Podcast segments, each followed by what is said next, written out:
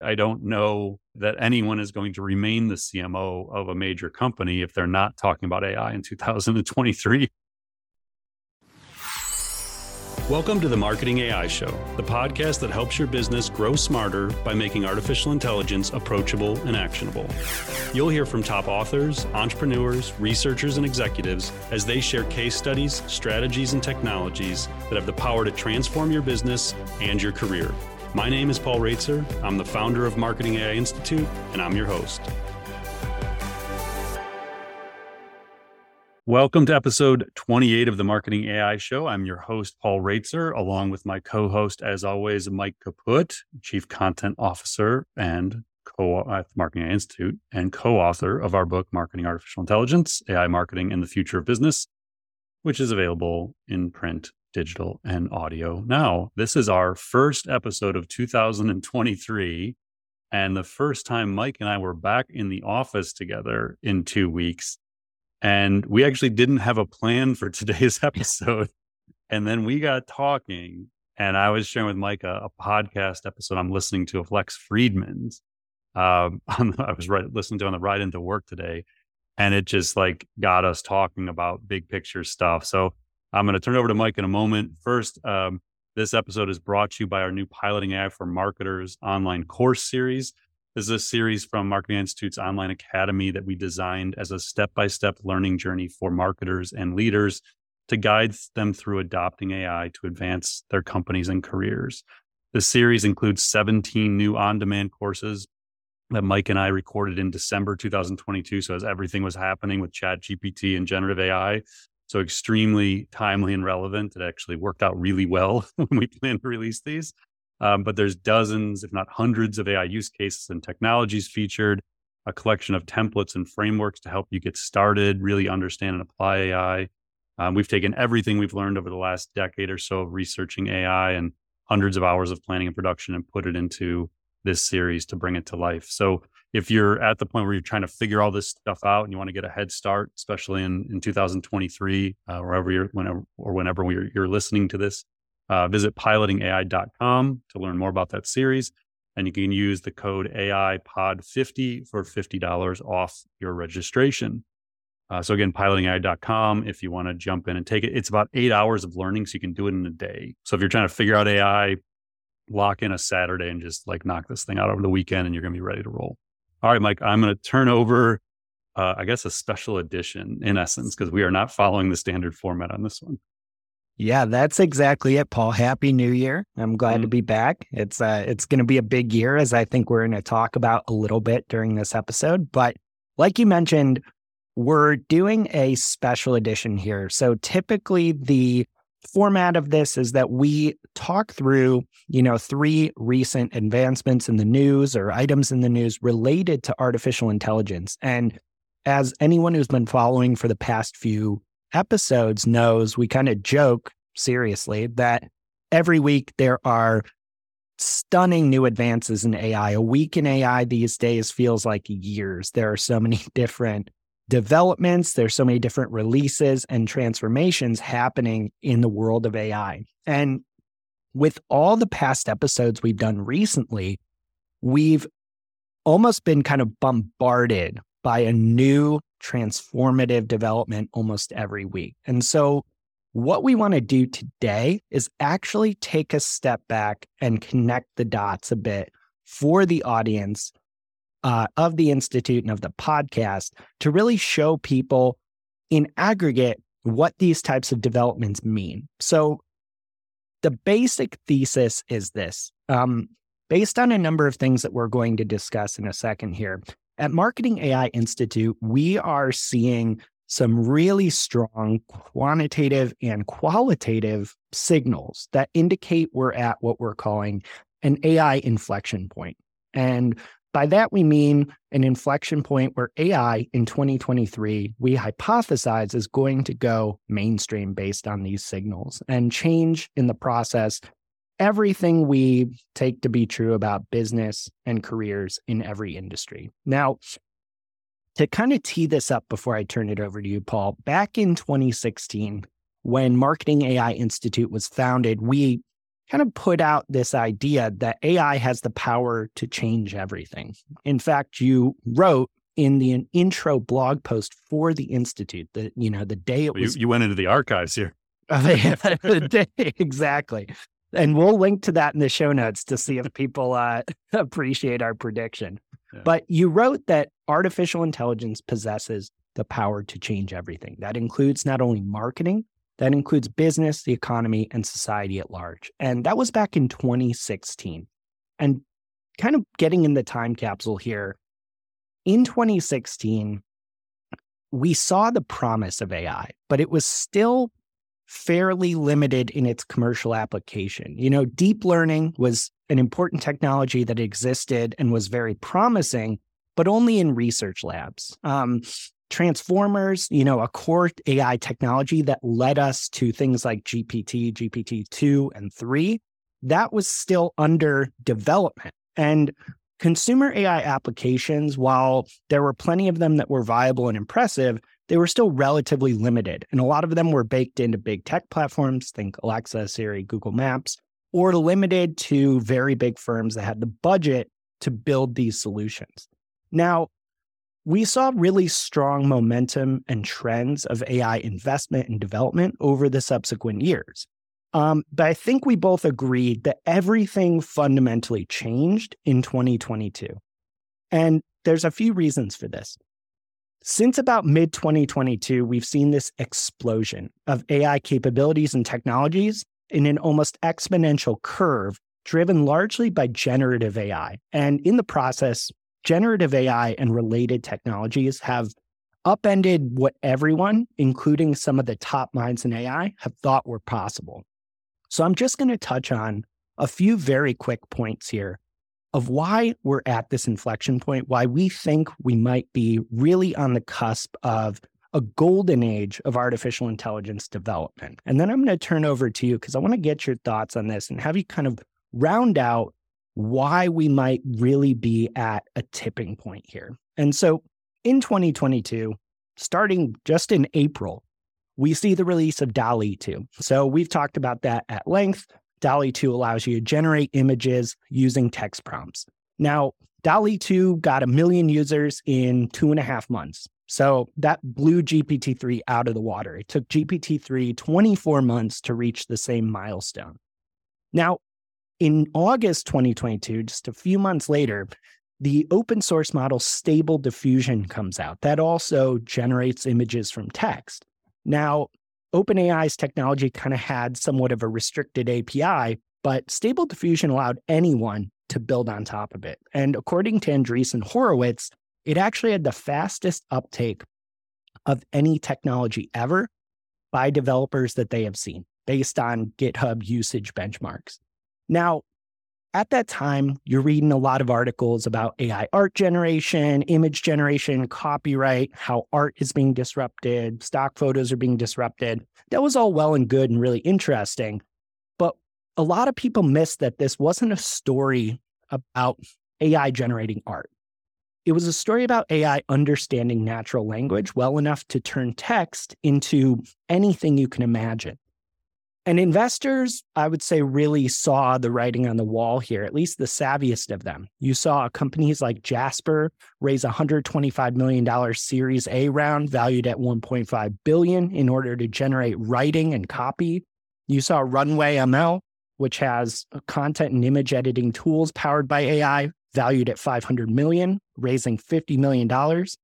You had Stability AI, which is powered by Stable Diffusion, um, valued at over a billion dollars with 101 million in funding. So there was this wave of funding for generative AI. And, you know, according to PitchBook in 2022 alone, investors bet at least over a billion dollars on this crop of VC backed companies. Um, this was across 78 different de- deals. And that was at a time when I think we were seeing in the rest of the startup world uh, funding drop off a cliff.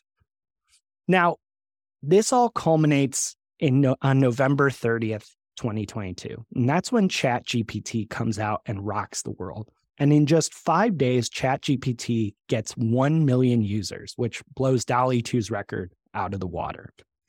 Since that day, it's just been 34 days to the recording of this podcast since ChatGPT launched.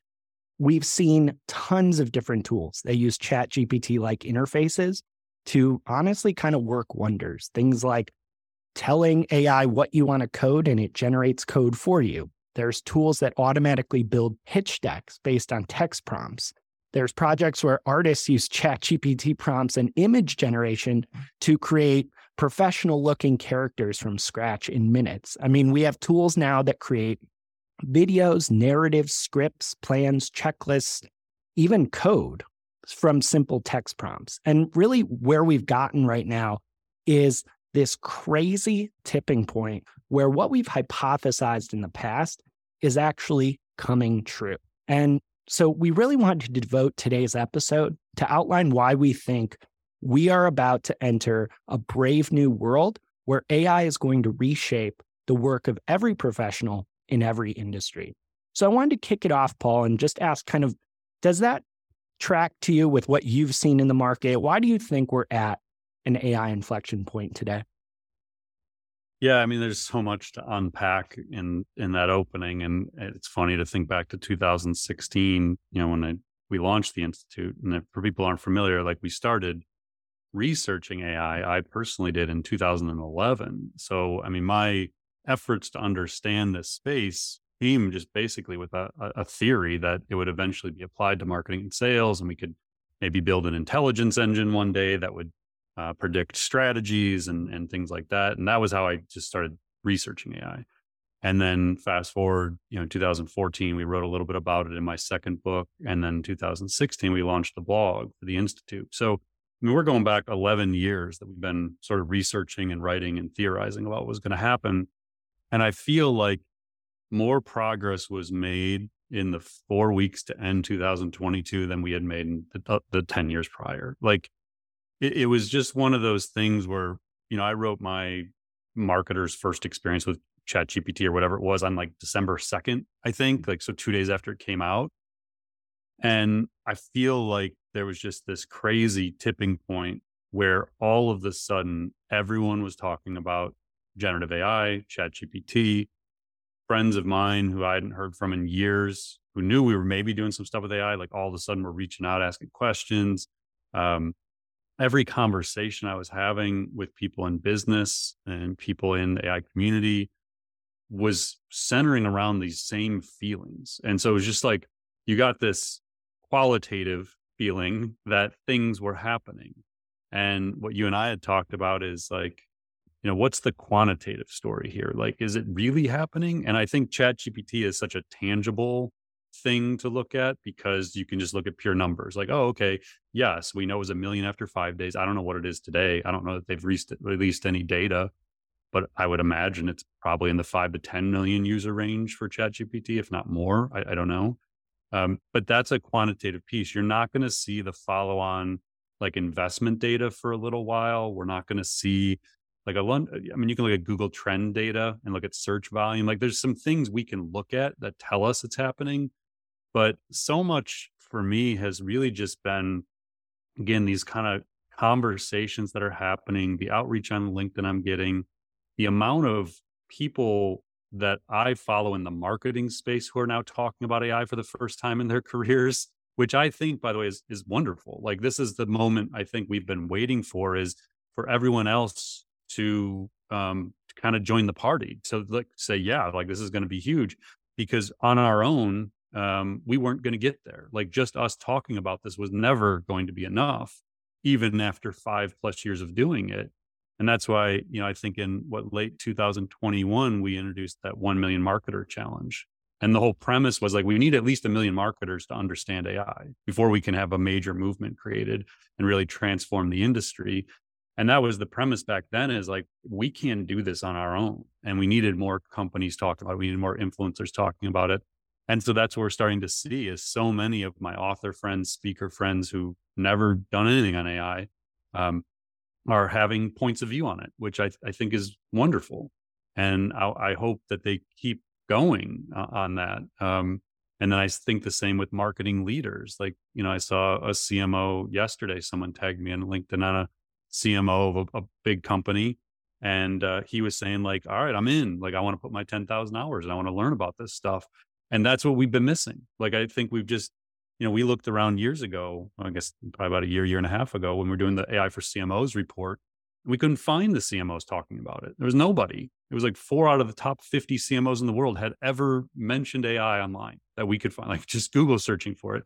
So I, I think that's going to change. I, I don't know uh, that anyone is going to remain the CMO of a major company if they're not talking about AI in 2023. So I think there's just been a lot of that, a lot of conversations. And then even just like, again, over the weekend. So December 31st, I'm looking at my Twitter feed, three, three retweets I did. The first was Greg Brockman, who's a co-founder of OpenAI, creator of DALL-E and GPT-3. Prediction 2023 will make 2022 look like a sleepy year for AI advancement and adoption.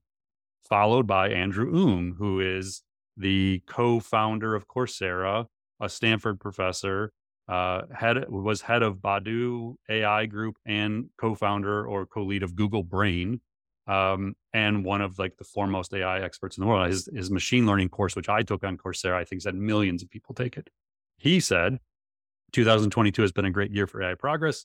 Excitingly, this has laid a foundation for even more progress in 2023. Uh, also, same day, December 31st, Mustafa Suleyman, who's one of the co founders of DeepMind, if I'm not mistaken. Yeah, one of the co founders of DeepMind. 2022 has been the most productive year for applied AI ever. 2023 is going to make it look like it was a no big deal. So again, it, this isn't just us. Like the people who are actually building this stuff, who know what's coming, like that to me is like the big prelude. Oh, there was one other one I put on LinkedIn, which was Sam Altman. I don't think I have that one like right in front of me, but Sam uh, said basically like the same thing. Like this is going to be massive. It's coming. Um, so everyone who knows what they're talking about, who are in the research labs, who are building this stuff and seeing what's coming in three, six, 12 months, they are tipping their hand on Twitter saying like you've seen nothing yet. And that's that's jiving with everything I'm hearing um, from people that we talk to who are building these things. Is that no one's ready for what's actually going to happen, and I think like we'll get into like the impact on marketers and agencies and leaders and stuff. But the thing I started thinking a lot about over uh, holiday break, so I actually took a little time time away and like you know try to process what was going on. I was really thinking deeply about what what do Google and Microsoft and Amazon and Nvidia and Apple and Meta like? What are they going to do? Hmm. And I, I, know we're going to kind of get into that as like the, the really the meat of today's conversation. But that to me is the great unknown. Like maybe the trillion dollar question for 2023 is where do we go from here? But uh, you know, I think first maybe we we spend a few moments talking about like what does this inflection point actually mean to different people, different professions. Yeah, exactly. And I wanted to, there's a few groups I specifically wanted to ask you about. I mean, assuming the inflection point exists, I mean, and I think it's a pretty solid projection. I mean, there's very few things in my career where I've like, I, I got the inbound marketing movement right. Like back in 2008, I bet my entire agency's future on Brian Halligan, Dharmesh Shah, HubSpot, and the inbound marketing movement. That was a good bet. I was I was very confident. I was very young. I mean, I was 29 when we made that bet. I guess like I started 2005. Yeah, 29 when we kind of bet the future on like inbound marketing. And I would say my confidence level at that time was probably in like the 80 to 90 percent range. I was making the right call. Hmm. I, I would say that right now I'm I'm I mean I'm like 99.9 percent confident that that we have reached the inflection point we've been waiting on. Um, we can talk a little bit later on. Like that doesn't mean it's going to be perfect. It doesn't mean there aren't going to be setbacks. It doesn't mean there won't be unrealistic expectations applied, and therefore the dissenters are going to say, "Well, it didn't do what it was supposed to do." It's that's the history of AI is people mm-hmm. doubting the long term potential because they're only looking at the short term, and that's actually one of the things we can touch on as we think about marketers and agents. Don't get caught looking at the shiny object. Chat GPT and DALL-E, they're the shiny objects that is not the future, though. It's just a tool. And so we need to do as marketers is we have to we have to think about the bigger picture. And that's why we're going to talk, you know, in a minute about these bigger companies and what's going on. And before we get there, so talk to me a little bit, and you've you've actually published quite a bit about this last few days, few weeks. what's the inflection points impact on both talk to me about like a brand marketer, individual marketers and marketing agencies. I think there's going to be a pretty profound shift here. I mean, we've been talking about this for a long time, but now it's here. If I'm a marketer, what do I need to be thinking about? For marketers, it's going to start obviously to me in the creative realm, which I didn't think. Like if you had asked me two years ago, where would it start? I thought it was going to be analytics, personalization, things like that. You know, would be where where most of the adoption happened early but those those use cases and technologies aren't as accessible they're not as like go get the tool right now and by the afternoon you're creating outputs with it you're doing something of value that's why i think the creative stuff the generative ai movement changed everything is mm. any marketer can now go get an image generation tool mm. they can go get a writing tool and they can use it so I think if you're a marketer and you specifically work in any creative realm, could be design, could be content creation, could be video creation, um, anywhere in there, script writing, like anything, your your impact is immediate. Like you should be thinking right now about how to use AI in your existing workflows because the tools are cheap.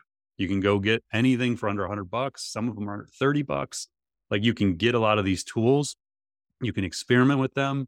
You can create outputs. You can improve the outputs. Like you're not replacing yourself. So I think for marketers, the immediate thing in 2023 is find ways to infuse these generative AI tools into your existing workflows and to train your team how to use them so that they can become more efficient and better at their jobs. So like I'm not talking about like let's transform entire departments and teams and like have to like spend all this time investing in AI education training, like that should be happening in the background, but don't wait for that to do it. If you look at your team and say, wow, we're spending 400 hours a month creating content, whether it's demand gen content or top of the funnel content or podcast or webinar, whatever, how can we use AI right now to do that more efficiently and to do it better? So for marketers, I would say it's a use case based thing find the use cases where you're already doing a task and find a way to do it better, smarter, cheaper. Yeah, and I think what's really interesting with we've talked about our use case model for a long time um, of doing just that is really listing out kind of everything you do in a day and figuring out where could AI make your workflow more uh, more intelligent. And something like ChatGPT, as one example, allows you to test that right now. I mean, anyone listening to this could stop the podcast, go write down a quick list of stuff they did today, and then start playing around with a, a free, immediately accessible tool like ChatGPT to see, hey, where are areas that this actually could maybe help out or augment what I'm already doing? Now, how about marketing agencies? I know we just published something today about uh, with your comments on what agencies need to think about. Because when I look at some of this stuff and having worked with you at your agency, I start to wonder if we don't need to start rethinking agencies from the ground up based on the power of some of this technology. Okay, so yes, to, context here for people who don't know me, uh, I ran an agency for 16 years. We were HubSpot's first partner back in 2007, and I wrote my first book, The Marketing Agency Blueprint. I've spent my professional life thinking about and building agencies. So it is, it's never far from my mind of what does this mean for agencies. I have a lot of friends who still run agencies. I still, you know, advise my agency. I'm not involved day to day anymore um, but I think deeply about the impact on agencies, and I I I I think they're in trouble. Like, hmm. and this is probably why there's a few professions and a few areas that I think are going to get impacted really fast. Uh, writing is another one. Like writers, well, we can talk about that. Mm-hmm. Um, but agencies, they're so a lot of agencies still bill hourly rates like they're still billing some form of work per hour. Um, many haven't shifted to like a value based model. And so if you just think about like let's say your agency creates content or you pay an agency to create content or you're a freelance writer who contracts with agencies whatever it's a big ecosystem and you're getting paid to create content today. And let's say like the example i use in in the the blog post was uh, let's say you're writing a thousand word blog post for a client and you're you know on average to write it to edit it to publish it to put images in whatever it takes about seven hours just roughly speaking. So it's about a thousand fifty dollars in revenue you're going to generate. If you're charging by the hour and your client pays you by the hour you can make the thousand dollars.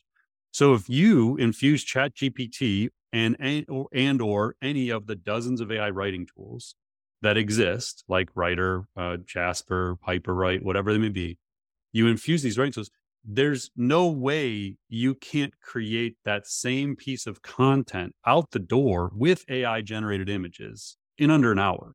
And I, I am not saying the, the AI replaces the writer. I'm saying like I've I've written posts with it. Like I know how quickly it does it and how good it is and how much time the human in the loop part takes. So I'm not saying take the AI generated content and go start publishing a bunch of stuff. But you and I have both done this. We've done it for yeah. outlines of ebooks. Uh, I did it for formats for our conference, like a sample agendas for the conference, business plans. I like I've created all kinds of content using these GPT uh, tools, and they're really good. And so, if you're an agency and you are relying on billable hours for any kind of generative content, again, whether it's visuals or video or whatever, the time it's going to take you to do your work is going to be s- sliced dramatically. You know maybe maybe 10 times less than what you would usually spend like a massive cut. So if you're still charging by the hour what are you going to do? Hmm. like you, you are going to charge one hour for what used to take you seven? Well now you don't need your staff anymore because now you're able to so i think there's a there's a fundamental problem. If if you are an agency that is charging an hourly rate to create anything any kind of output you cannot do that anymore like it's done and all it takes is brands to realize that because let's say mm-hmm. I'm paying an agency to do that. Now I'm, I'm going to put my brand hat on, like I run a, the Institute.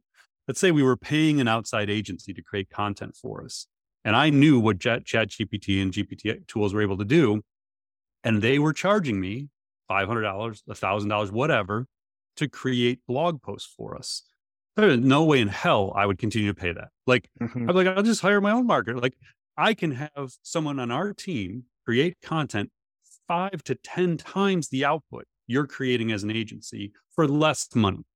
So if you're an agency that creates content for a living, your financial model is obsolete. Mm-hmm. Done. Like, and even if it's a value based model, it's still probably obsoleted because the, the, the value of content dropped. So even on a value based model, you have to rethink it. So that was the, the, three things I call was a billing model, which I think I've hammered enough. Um, creativity. So mm. the things you can now create. So like the, this is the opportunity realm. What can you create now for clients that you couldn't before?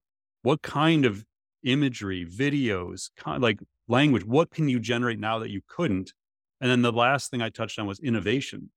Like what are the products and services you should be offering that either doesn't exist right now in your firm or maybe doesn't exist period because you're at the front lines. Like you're working with these clients. You know the pain points better than most. You know the opportunities. Like what can you build now that you couldn't have built before? And so that to me is like the again, I could talk for agencies for the entire episode, and maybe we're going to do that in a future episode. um, but I think those are the key, three key things. If I was running an agency, I would be I would look at right now. Hmm. As a yeah, starting today, you need yeah. to solve this. So zooming out a bit from marketers and agencies. And uh, let's talk about maybe the people that would be hiring marketers and agencies. So business leaders, let's say non either marketing leaders or non-marketing business leaders or people that own a business or help run it. What does this mean for them? Have to educate immediately. Mm-hmm. So like again, the way I would look at within the institute we have five people and all of us are aware of ai and all of us are researching different tools based on what our role in the, the firm is. Um, i would i would look at the major areas where your team invests time and i would find someone who can own looking for smarter solutions within that space. So one i would prioritize education as we've if anybody listened to our like state of ai episode you'll know that uh, there isn't much. There is not much AI education happening within organizations. So you have to find content. Now, again, you can go get the piloting AI for marketers course and just infuse that in, like just have everybody take that and the whole team will be up to speed in a day. Um, but you have to find a way to teach people what AI is, how to use it, how to find use cases, how to look at problems differently is kind of like the basic things. And then over time, you may actually start evolving your hiring practices. But the immediate step is you cannot wait till the end of 2023 to take action. So I would say you want to prioritize who is going to own researching solutions within a space to find smarter tech, because again, AI is just smarter technology um, to do what we're doing more efficiently and, and better. Um, so I would start there, the use case side. And then on the problem based side, this is what we teach in the Piloting AI for Marketers course series. You have to look at all the different things, all these high value problems that you might be able to solve more intelligently. So the amp- example I use, I think, in the course was um, our conference. I, I go mm. into great, like inside the institute, kind of great detail around the challenges of running an in-person conference right now, and how do we solve it smarter than maybe we've tried to solve it in the past. But there's all kinds of business challenges around demand generation, customer experience, churn, um, you know, profitability, whatever your challenges are. As a leader, you're looking at what else can we be doing to solve these problems smarter than we've previously done. I think it also might be worth reiterating your unique solution to these problems will will it'll look different for everyone but we're not talking about hiring a data scientist or a machine learning engineer or finding one within your organization though that's helpful in certain contexts we're talking about taking the people that already have the domain expertise and having them learn and understand what is possible with artificial intelligence, which anyone can do, regardless of technical or non technical background. What about investors, like anyone from VCs to, to people with portfolio companies, um, to even angel investors that are looking to invest in the next generation of companies or have invested in them already? I mean, what do they need to be thinking about here? So again, context, like I'm an investor in an angel fund that invests in startups, mostly software companies. I have friends who run venture funds. Um, I talk with venture studio people like pretty tapped into the space in general. And what I've been telling my friends who are angel investors or who run funds, whatever it is, is one, do not invest in a SaaS company that doesn't have an AI roadmap. Like if, if this, if you're investing in SaaS and they have no idea what they're doing with AI, get someone on their team who does, or a board member who does, whatever it is. Like someone has to lead the immediate development of an AI roadmap for the product and platform itself. How are we going to make the software smarter and the company as a whole? That I think is obvious. Like I, I hope that's obvious to a lot of people right now, or it's becoming quickly very obvious to people. But the the blind spot I'm seeing is like you're seeing all this VC funding dry up. You can look at any PitchBook, you know, CB mm-hmm. Insights, where, wherever you're going to go. The, the, funding is like, like you said, fell off the table in 2022. So like the funding stopped. However, what I don't know is happening enough is the audit of the existing portfolio. So if mm-hmm. you're an angel investor or if you're a fund manager, whatever it is, and you have two, five, 50, 100 SaaS companies in your portfolio, same deal. I would do an audit right now that says, who on your team understands AI? Hopefully it's the CEO. It's probably not going to be, but you want someone in every portfolio company that deeply understands the impact AI is about to have on their business because that software can be obsoleted overnight by someone who's just playing around on the weekend building stuff. I mean, we're hmm. seeing it. We like you listed some of these like crazy tools that are popping up. And so like if I was an individual like point solution software company, I would be terrified right now and I'd be moving really quick. If I was a platform software company, CRM, automation, marketing, sales, or whatever it is, I would be like Google style code red. Like what hmm. in our platform is going to be obsoleted by someone building a smarter version of that feature, that tool, or the entire platform. So if I'm an investor, I want answers right now as to who in each portfolio company or future investment understands AI and can build a roadmap for how it's going to be infused into that company, or I'm not making that investment, or I'm certainly not doing a follow on investment. So that that's again like I have pretty strong feelings about this one, kind of like I do with agencies. Um, and I don't think enough investors are thinking that way because I don't think enough investors understand AI enough yet. Like it's like everybody, business leaders, marketers, agencies, investors, very few people deeply understand AI and the impact it's going to have. And that leads to the shiny object thing. Mm-hmm. They think Chat GPT, it's like all of a sudden in the last four weeks, everyone's talking about AI. They're talking about Chat GPT.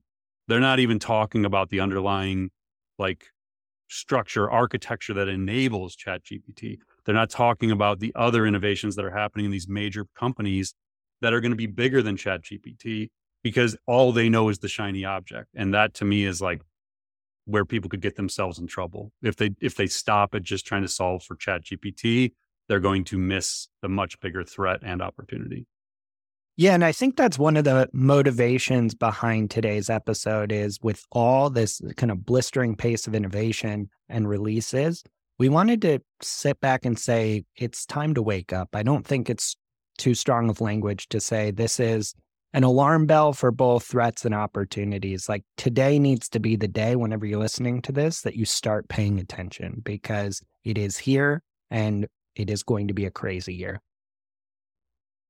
Now, you referenced before a trillion dollar question that we probably won't solve just on this episode, but has to be on everyone's minds. I mean, we've talked about companies like OpenAI, which are extremely well funded and have deep connections to the biggest companies in Silicon Valley, and they're pushing this innovation forward. But where are the big tech companies on this? I mean, in the uh, book that we published this year, we talked about companies like Google, Amazon, Microsoft, obviously Meta is another huge player. Maybe walk us through how you see big tech leaders responding to these types of technologies. So I, I think it, it's really helpful to understand at a high level what's happening or what happened. And, and so what happened in 2022 is OpenAI, Stability AI, AI Runway ML, Hugging Face. You had these these kind of independent labs and companies that aren't bound by these massive barriers to release tech that the other big companies are. And they started releasing things the big tech companies would never have released, like mm. couldn't couldn't release. And so I'll, I'll actually read an excerpt from something because I think this drills home this point very clearly. So DeepMind, you, if you've listened to the podcast before, you hear us talk about DeepMind quite a bit. Demis Hassabis to me is like probably going to end up being the most important person of our generation, you know, co-founder of DeepMind and the current CEO. So this is from I, I shouldn't even tell you the date because it'll sound like it's it's coming from that, but I'm going to tell you anyway. December 8th, 2021. So a little over a year ago, year and two weeks. The the article was titled Language Modeling at Scale, Gopher, Ethical Considerations, and Retrieval. So now this gets slightly dense, but bear with me because it's worth listening to and unpacking. This is this is how the post starts. Language and it's oh real so DeepMind built AlphaGo, built AlphaFold, built all these insane advancements in deep learning. Like they are they're on par with OpenAI, probably well beyond OpenAI in terms of their impact. But they got acquired by Google in 2014 for like 670 million dollars. So they are a research lab that basically functions independently within Google. Okay. All right. Language and its role in demonstrating and facilitating comprehension or intelligence is a fundamental part of being human. It gives people the ability to communicate thoughts, concepts, express ideas, create memories, and build mutual understanding. These are foundational parts of social intelligence. It's why our teams at DeepMind study aspects of language processing and communication, both in artificial agents and in humans. As part of a broader portfolio of AI research, we believe the development and study of more powerful language models, systems that predict and generate text, have tremendous potential for building advanced AI systems that can be used safely and efficiently to summarize information, provide expert advice, and follow instructions via language. Developing beneficial models requires research in their potential impacts, including the risk they pro- risks they pose. This includes collaboration between experts from varied backgrounds, thoughtfully anticipate address challenges that training algorithms on existing data sets can create. Again, December of 2021. Today, we are releasing three papers on language models. What I'm trying to get to here is Google is working on this stuff. Meta is working on this stuff. Apple is working on this stuff. Amazon. Just because OpenAI is releasing stuff doesn't mean it doesn't also live within the big companies. So I'll come back in a minute. So today we are releasing three papers on language models. They include a detailed study of a 280 billion parameter transformer language model called Gopher. I'll explain that in a second. a study of ethical and social risks associated with large language models, and a paper investigating a new architecture with better training efficiency. Real quick, parameters. So it's a 280 billion parameter transformer language model. Transformer is the underlying architecture uh, that allows these models to be built, these language models to be built. It's what GPT-3 is built on. Generative pre-trained transformer is what GPT stands for. 280 billion is a lot.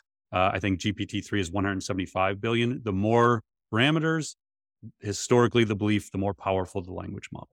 Get done. Okay, back to the article. As well as quantitative evaluation of Gopher, we also explored the model through direct interaction. Now, again, think about Chat GPT as I read this next line. Among our key findings was that when Gopher is prompted towards a dialogue interaction, parentheses, like a chat, the model can sometimes provide surprising coherence. Sound familiar? The shock people have at Chat GPT? Go read the article. They, they show a chat occurring with Gopher.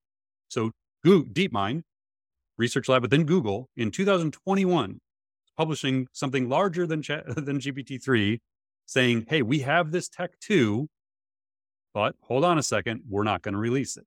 However, our research also detailed several failure models that persist across model sizes. Among them, a tendency for repetition. Now, ChatGPT's gotten pretty good at that, but it it fails once it gets past like 800 words. Like it, it still has limitations. Um, so uh, persist across language, among them tendency for repetition, the reflection of stereotypical biases, and the confident propagation of incorrect information. What has every marketing influencer who's written about ChatGPT said? It's confident. It has an ego, basically. Like it's it believes everything it says. OpenAI didn't invent this tech. They have Google has it, DeepMind has it, Microsoft has it, Meta has it. Everybody has this stuff. Now, is it better than Chat GPT? I don't know. I'm not in the labs, but my belief is yes, that OpenAI doesn't actually have anything unique. And that to me is the biggest challenge with where this all goes is what if what OpenAI has isn't even state of the art? Hmm. What if Chat GPT is not the state of the art chat model, language model. I, I wouldn't say with the same confidence I do as an inflection point in 2023, but I would be fairly confident that what we're seeing right now, what people are playing with, the shiny object right now, is not even state of the art. Now, OpenAI also has a more powerful version. Like, again, my belief and what I've kind of been told from within the research labs is historically, what we're experiencing as consumers, as professionals, is usually like 12 months behind what lives in the research labs. So chat GPT today, we're actually ha- using tech they have had since 12 months prior. Hmm. Now, the other thing I'm hearing is that number is moving very quickly down. So now it's like because the release cycles are happening so quickly, it's like six months. So like we're seeing Chat GPT today, and they maybe have something that's like six months ahead of it living at OpenAI's research labs. But the trillion dollar question again is what does Microsoft have? Because we know they did a deal with NVIDIA. They announced uh, October of 21, Microsoft and NVIDIA team up to train one of the world's largest language models, which they called Megatron Turing. I love that. Anything with Megatron is cool. Anything with actually is transform it. So they had a, uh, a 530 billion parameter language model. Again, October of 21. Meta in two, May of 2022 democratizing access to large scale language models with OPT 175 billion. So, in line with Meta's AI commitment to open science, we are sharing our open pre trained transformer, 175 billion parameter. Apple, who doesn't talk about anything they're doing, completely secretive. I look at it as like, well, shit, what if Siri's actually good? Like, what if Apple all along has been building their own language model? It doesn't even have to be better than everybody else, but what if Siri works? what if Google Assistant works? What if Alexa actually becomes something more than asking the weather and the time, which, sorry, that's all I've ever used it for. Um, so that was like the thing I spent break thinking about. And, and again, like we don't, we don't have answers to this. I have no answers, but I found myself saying like, okay, what if Q1 of 2023, these big companies that historically wouldn't release things because of their concerns around misinformation, failure, repetition, whatever their concerns were, ethical bias, whatever. What if they have to? Like, what mm. if what if OpenAI and Stability AI and Hugging Face, what if they just forced their hand where all these big companies say, screw it, we got to go? What is the safest version that we can possibly release of this? And I start to think like, well, well, what if that then lives in the things we already use? Like, what if Google Docs and Google Sheets truly has this stuff infused in it, not some you know cute machine learning stuff and some basic things like summarization of my doc in Google Docs is nice, like fine. Um, but what if Microsoft Word and Office 360 and Google all of a sudden have the most powerful language model technology baked right into them? Hmm. What does that do to the third party AI writing tool marketplace? What does it do to the assistant marketplace? What does it do to all this like ecosystem? And that's where I'm like, oh, man, like, I don't know. Like, and I started really sitting back thinking, like, what if Meta breaks off the metaverse? Like, what hmm. if, you know, and, and Calacanis, um, Jason Calacanis, who you and I both listen to, um, he and Molly Wood, is it? Is that uh, his yeah, co-host on, this, this week, in startups? Yeah, yeah, awesome. And they were saying like, well, who, what CEO might leave this year? And they had theorized like, well, what if Zuckerberg leaves and just takes the metaverse separately? You know, becomes its own you know subsidiary maybe of the larger company. And what if Meta, which has a massive research lab run by Yann LeCun, like Meta does stuff in AI most people have no clue about. Like you don't mm-hmm. think of Meta as a major AI company unless you're in the space, but they are. Like probably rival any other research lab in the industry. So quick quick context, Mike, and then I'll stop talking and let you. So one of the things we thought about, I came up with this concept like sometime in 2022, I think, and I don't think I've shared anything about it publicly, but it seemed like a good time. So I started analyzing SaaS companies, like tech companies, based on how many AI ML staff they have, and then looking at the percentage of that staff to their total employee base, what I was hmm. calling their AI talent index. And so, just for perspective on the investment these companies are making in AI ML, so ML being machine learning, if not familiar. So, I just took Sales Navigator data, did a keyword search for title, and looked for anyone that had artificial intelligence, AI, ML, or machine learning in their title. This is obviously not an all inclusive thing. People may have data in their title instead, whatever it is, but it gives a pretty good representation. Microsoft, 4,000 plus employees with AI, ML in the title. Mm. Amazon, 3,500. Apple, 3,000. IBM, 3,000. Google, 2,000. Meta, 1,500. Intel, 1,500. NVIDIA, 621. LinkedIn, 581. Oracle, 400. Adobe, 376. Salesforce, 181. HubSpot, 15. Drift, 13, just for context, like hmm. two other companies we're really familiar with. 4,000 at Microsoft and a billion dollar exclusive deal with OpenAI. I started thinking, like, I may need to move some of my stock. This is not stock advice. I am not providing any kind of like public guidance. But what I've always tried to make the bets on who's going to win in AI. And to me, that was like the future of my investments. Like that's, that's where I put my money, just like betting on the future of AI. And the obvious companies are the players, but like you start to wonder, like what happens to Google? Like their whole business is ad revenue still. Amazon is dominated by their cloud business. AWS drives massive profits and they own a huge part of the market share for cloud. But Microsoft's kind of the dark horse, just like mm. quietly moving along. And then Apple's the great unknown. Like, what do they do? They got 3,000 AI ML employees. You never hear anything about it. Yet it's, it's infused into your iPhone. So, yeah, I mean, like you kind of let off, like this episode isn't about here's the answers. This episode is about stretching your thinking to like, this is way bigger than chat gpt it is mm-hmm. way bigger than ai writing tools or image generation tools. That is the tip of the iceberg. It's like again the shiny object that got everyone thinking about ai and talking about it. But most people this is a cautionary tale most people right now talking about ai who haven't talked about it before have no idea about this stuff. So what i what i'm encourage people to do is like if you're going to publicly have a point of view and if people listen to you like if you have a platform to talk about this, talk about it, do it, but also invest the time to understand what's going below the surface because that's where the real innovation is going to happen. And you have to understand who these players are and what they're building to understand why these shiny objects exist and what might come next. And that's again kind of what we're hoping to do with the Institute is connect these dots for people, or if nothing else, ask the questions that get you thinking about this at a deeper level. I'm going to throw this out here. As you're talking through this, I feel like maybe a person could have felt like right before you found out about the Manhattan Project, right? Like it, like the project that created like nuclear power and weapons. It feels like what we have seen to date is just scratching the surface, and there's this vast development that is happening behind the scenes that we know nothing about that could change, honestly, things overnight. We didn't even get into government. so, God, I, I, really don't want to go down this. but I would say that if I, I don't think it's happening, I, I hope it is, but I, I don't think it is. We need an Apollo level move on from Manhattan Project is going to be top of mind with Oppenheimer coming out, but like, yeah, we'll go into a positive framework. Let's say the Apollo mission. Yes. And the money the government and the resource government put into, you know, landing uh, humankind on the, on the moon. Um, the governments, and again, you may be listening to this all around the world, governments should be doing like there should be a massive investment being made.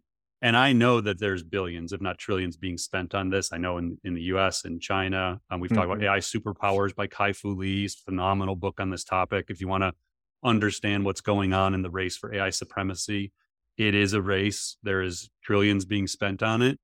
You don't hear about it much. Um, and that's a wild card because the stuff that's being developed by DARPA. So if you want to learn about DARPA, read the Pentagon's Brain, going back to the 80s and earlier, where they were trying to emulate um, the human brain, you know, trying to, to rebuild how the brain works to create super soldiers and stuff. The tech from there is actually what gets commercialized today. So some of mm-hmm. these companies that exist, like um, example, Siri was government technology, like yep. that, that was built for, you know, the battlefield.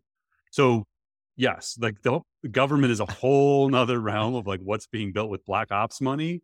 And I have zero insights into that other than what I read from DARPA. Yeah. So I'm not even gonna like oh, and there's I love it. There's Siri talking to me because I oh there you talking go about Siri. She's listening. My watch is like always listening. yeah. No, yeah, and that's and that's a whole. We don't want to get into conspiracy theories here. It just feels like this vast um collection of talent. When you mention the kind of AI talent index that you're working yeah. on, you have to ask yourself these are the the most in demand, highest paid, most highly trained professionals probably on the planet at in this field at this point, regardless of how many people are in school right this second for those types of roles and that type of work.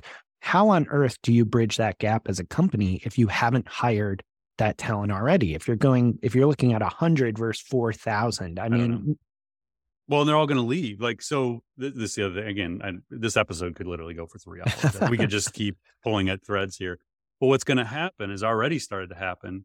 You're going to see this explosion of generative AI tools like image generation, video generation, things that generate stuff within sheets, things that generate like PowerPoints we talked about. Um, anything that you build, AI is going to assist you in building it through text prompts or through some prompt. You're going to tell it what you want, and it's going to do it.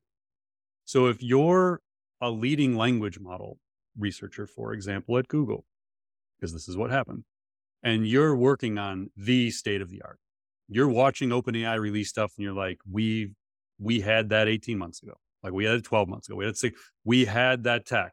And look mm-hmm. at them. Like they're getting all this glory and all this money and they're doing the thing we invented. Like Google invented the transformer. They're they're and you're sitting within the research labs and you can't release that stuff. Like do you just leave? Do you just go like, I'm out. Like I'm just going to start my own thing. I'm just going to build a generative AI tool. I don't know. Like we asked um Vedant Misra was, you know, from uh, works in AI research uh, from Google. He was at our conference, and I asked him point blank uh, in the keynote, "So why are you at Google? Like you could do anything, be anywhere." And he said that to him, his ability to work on AGI, so general intelligence, was greatest at Google mm. that that he felt that his ability to be at the forefront of the the true holy grail, the end game, was was greatest within a research lab, like Google's research lab. And so I don't again, I haven't asked that question of a bunch of AI researchers, but I think it's a general consensus that if you if you want to be at the forefront of AGI, like which again is the mission of DeepMind, it's the mission of OpenAI, it's the unspoken mission of research at probably Meta, Google, and AWS. Like it's why they're doing what they're doing is to get to AGI first. Hmm. Then you're you're going to stay at these big companies and do it if you think that's the best path to it. But if you at some point realize like I can just go build my own stuff, you may have this like crazy exodus of all these like top AI researchers who just go build insane stuff like character AI that we've talked about, a conversational agent built by a guy who was one of the leading researchers of language models at Google. Hmm. And so I think that's part of the reason we're going to see a massive explosion of, of AI tech and generative AI is because one, it's it's relatively easy to build because stuff's getting open sourced. The models to do this are getting open sourced. Two, there's a lot of talent that can build these things and they can build them quick. Now, going back to business and marketing, the question becomes, well, what kind of talent do you hire there? Hmm. And my guidance there would be they don't exist. Like if you want to go find a bunch of marketers to do this, like it's part of what we're doing with our online academy at the Institute, the piloting AI for marketers course is like, let's create the next generation of of professionals who understand this stuff. And eventually we can almost play matchmakers like, oh, you want to hire AI savvy marketers? Like we got thousands of them. Like that's part of the play. Um, but in the meantime, you just have to train your existing team. Like you, you, you can't just like stop and go find these people because right. they're not coming out of university just go like build an internal training program, get them the foundational stuff about AI and get them using the tools is like the best path forward. That could not be a better way to pull all these threads together. wow. I we I love that we came into 2023 really hot here. Coming in this hot, is great. Yeah. well, Paul, thank you so much for the insights here, for the work you're doing to understand this stuff. I mean, I think the audience is going to get a ton of value out of this. Yeah, I mean, this is the stuff that's fun to talk about. And again, I think you know, for people who listen, thank you. Uh, for people who reach out to us and let us know, like it means a lot to us because this is the stuff Mike and I have like sat around the coffee maker for the last like six years talking about by ourselves. And so it's it's like wonderful to have a growing community of other people who also are interested in the topic. Um, because we could talk about it all day long.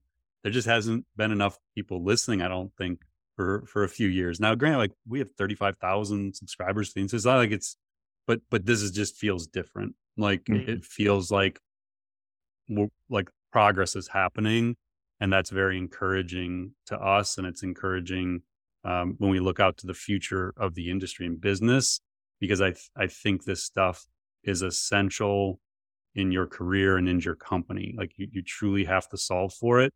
So I, I think it's great that we're hearing from more and more people who are trying to figure it out. And um, like I always say, just like be curious and keep taking the next step to learn this stuff. You're not going to figure it all at once. That's fine. You can figure it out in a day with the piloting AI series, but like it's not all going to make sense yet.